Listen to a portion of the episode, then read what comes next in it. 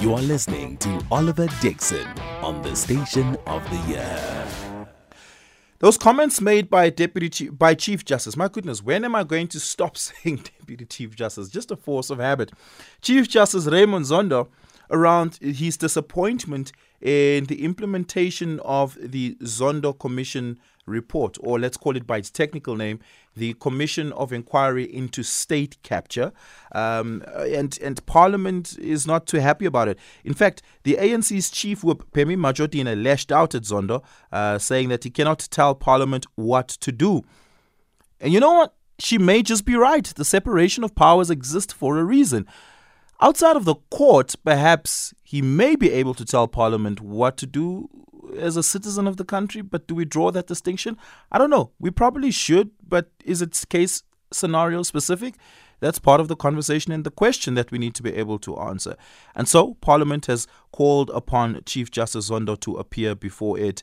Uh, and Nosiviwe Mapisa Nqakula, who's the Speaker of Parliament and the Chairperson of the National Council of Provinces, Amos Masondo, uh, had sent through an urgent request uh, for Chief Justice Zondo to appear before them.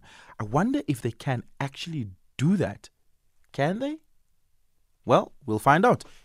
You can be a part of this conversation. 086 2032. Lawson Naidoo, who's at the Council for Advancement of South African Constitution, is with us. Lawson, good evening and welcome to Night Talk. Really do appreciate your time. Uh, good evening, Oliver. Thank you very much. Yeah, Lawson, as you can hear by my preamble, uh, a lot of questions, a lot of questions that perhaps are uh, not all important but intriguing, but some of them are important. Some are process, some are uh, with regards to what makes up a good democracy, right? So let's perhaps start here. Is there, does this moment bring into question the limitations that judges have as far as public commentary is concerned, uh, given that of late, over the last couple of, I'll say, six or so years, we've seen judges find more of an expression, especially because of the former Chief Justice uh, often taking to the pulpit and preaching, but effectively lacing it with uh, social and political commentary. Does this particular moment equate to those moments, or is it different because Zondo was effectively the chairperson of the commission that he opined on?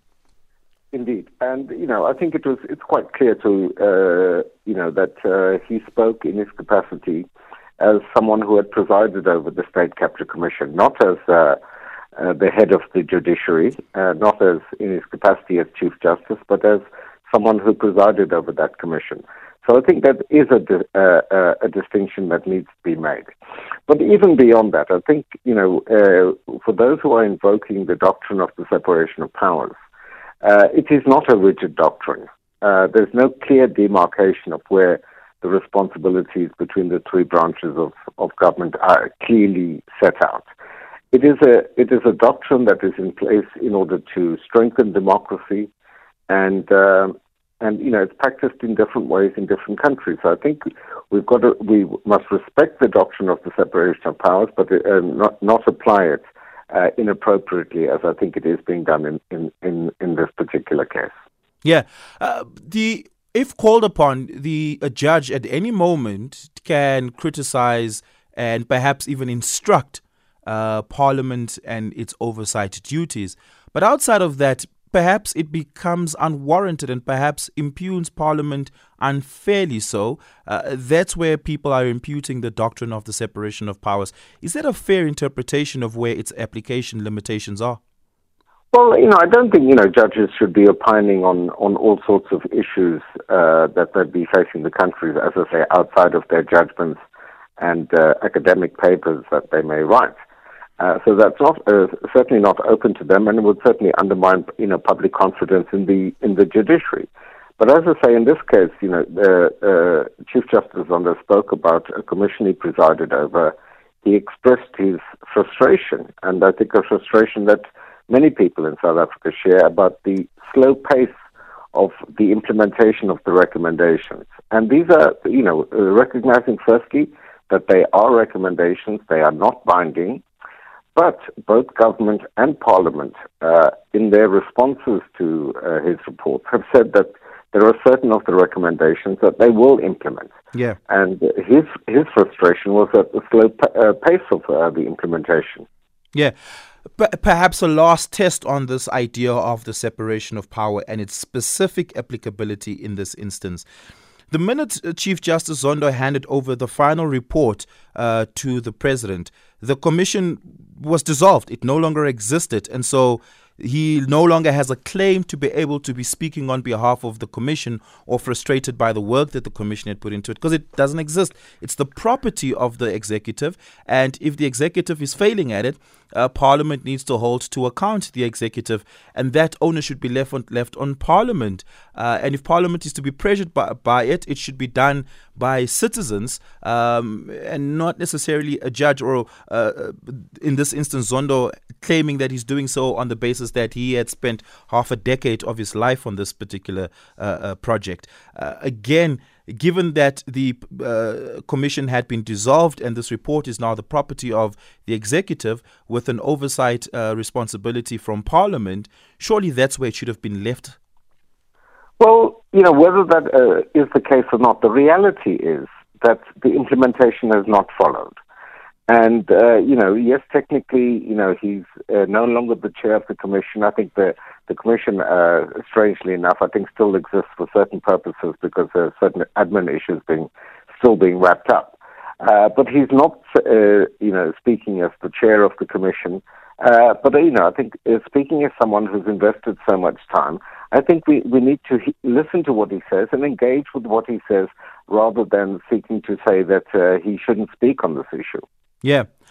Um, Lawson, is, is his frustration perhaps as especially as a judicial officer not perhaps premature given that many many people who are implicated by the commission report have indicated and perhaps even started uh, review applications in to, to, to, this report. Some are reviewing specific parts of the report, uh, and I know one or two particular people are, uh, or at least intended, indicated intention to review the entirety of the report and have it all set aside.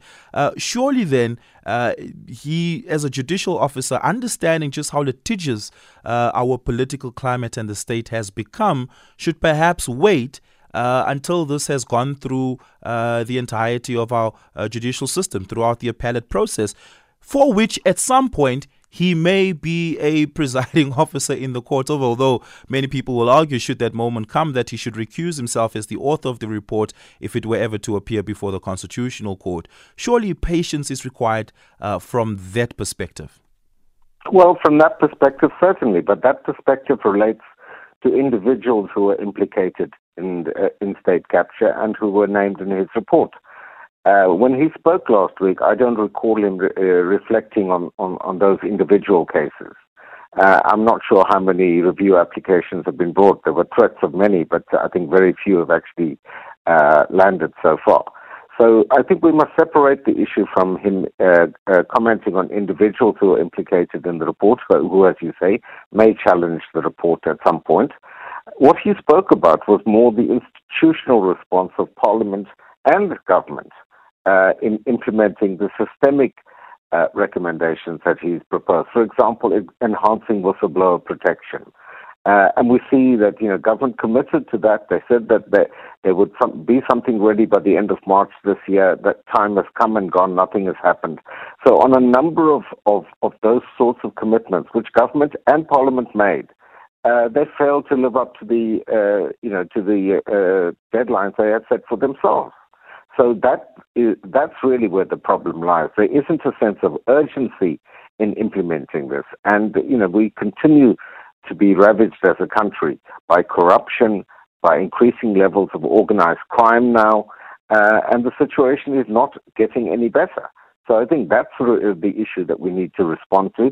That's what Parliament should be telling us what they're actually doing about uh, about these issues to strengthen the legislative framework rather than simply attacking the Chief Justice. Night Talk with Oliver Dixon. 23 minutes after 10 p.m., you're listening to Night Talk. My name is Oliver Dixon. I'm in conversation with Lawson Naidoo. Uh, welcome to the show. You can give us a call 086 000 2032. 086 000 2032. Lawson, looking at the magnitude of the report, right, it, it, it is perhaps the most uh, extensive uh, uh, extrajudicial report we've ever seen uh, in, in, in our democratic history. I mean, there are multiple volumes of this thing uh, spanning across many, many, many different uh, facets of our state infrastructure. It is a very, very long and detailed report. Um, it, it, I can't imagine that a full scale implementation plan would be an easy one. Um, I mean, this may well still be why the president still hasn't presented one to Parliament just yet, and that it would be uh, quite a while before we start seeing, uh, uh, you know, a comprehensive implementation plan and a strategy emanating from it, and actually seeing action around its implementation. Um, what do you imagine uh, the conversation in the presidency is at the moment around uh, the implementation of this report, or do you think? that the political will just does not exist and that we may have to use accountability instruments and institutions to push for the implementation of this report? Um, well, I think the, the mood in the presidency should be one of embarrassment at the moment because uh, the president did, in fact, uh, submit an implementation plan, uh, albeit an initial one, perhaps, yeah. Uh, to Parliament in October last year, where they set out uh, a, a, list of interventions that would uh, uh, that had been accepted from the recommendations, uh, with some kind of time frame to some of them as to when they would be implemented. And government has failed to meet many of the, the targets that it set itself. And herein lies the problem: is that Parliament should be overseeing and monitoring government's implementation, and again has failed to do so. So when the two arms of the state uh, have, are both failing in their responsibilities, I would suggest that uh, uh, the Chief Justice has a responsibility in order to uh, to promote uh, respect for the rule of law, to say where is the action, because we know state capture undermined the principle of the rule of law, and the failure to act against it further weakens uh, the rule of law. And I, I would therefore suggest that he has a responsibility to protect that and therefore to speak out. Yeah. Uh, the last time Parliament was, uh, let's call it, hit over the knuckles by the Constitutional Court for its failure to uh, enact uh, accountability over the executive was itself pertaining uh, to the outcome of a, a, a, public protector report and then, of course, court litigation stemming out of that. Uh, and this was around the state, was around the Nkandla judgment, right? What is the remedy or recourse that we have? judicially speaking, when Parliament fails to execute its constitutional uh, duties, I can only imagine that the ballot box is an efficient way, or perhaps the only recourse avenue at the moment that voters have, democratically speaking. But judicially speaking, is there anything recourse wise available for citizens when Parliament just fails to hold the executive to account? Well, in, in, in the context that we're speaking about at the moment, Oliver, in, in relation to the recommendations of the State Capture Commission, there's very, very little recourse that one can have because, as I mentioned earlier, the recommendations are not binding, uh, and therefore there's no compulsion on the president to accept the recommendations in the report and to implement them, except insofar as the president has indicated which aspects of those um, recommendations the government will be pursuing and seeking to implement. So, uh, you know, there, there is a commitment from the uh, from the executive uh, that uh, at least some of the recommendations will be implemented, and the responsibility, therefore, on Parliament is to say you've committed to this, you've committed to this in a report that you submitted to Parliament, and we now have a responsibility to oversee the uh, uh, the implementation of that. And where government call, uh, falls short, Parliament should be seeking to intervene and hold that executive to account. It's precisely Parliament's failure to hold the executive to account during the state capture years that allowed state capture to take root in the way that it did. So I don't think one is looking here for for legal recourse to uh, to to enforce anything, but to say that the, the country went through a, a terrible period. We have this report after four years of painstaking work and there's an acknowledgement that things need to be done. And the question we need to ask is why is it not being done? Yeah, but uh, can you also, because I, I had no idea that this distinction exists in law, that there's uh, the recommendation of a commission of inquiry, judicial commission of inquiry, uh, is not binding, yet the uh, recommendations of a Chapter 9 institution like the uh, Public Protector's Offices uh, is binding. Given that this commission is born out of the Public Protector's recommendations, surely then the recommendations of the commission itself should have some level of being binding. Um, why is it in law that it's not binding? What's the distinction there?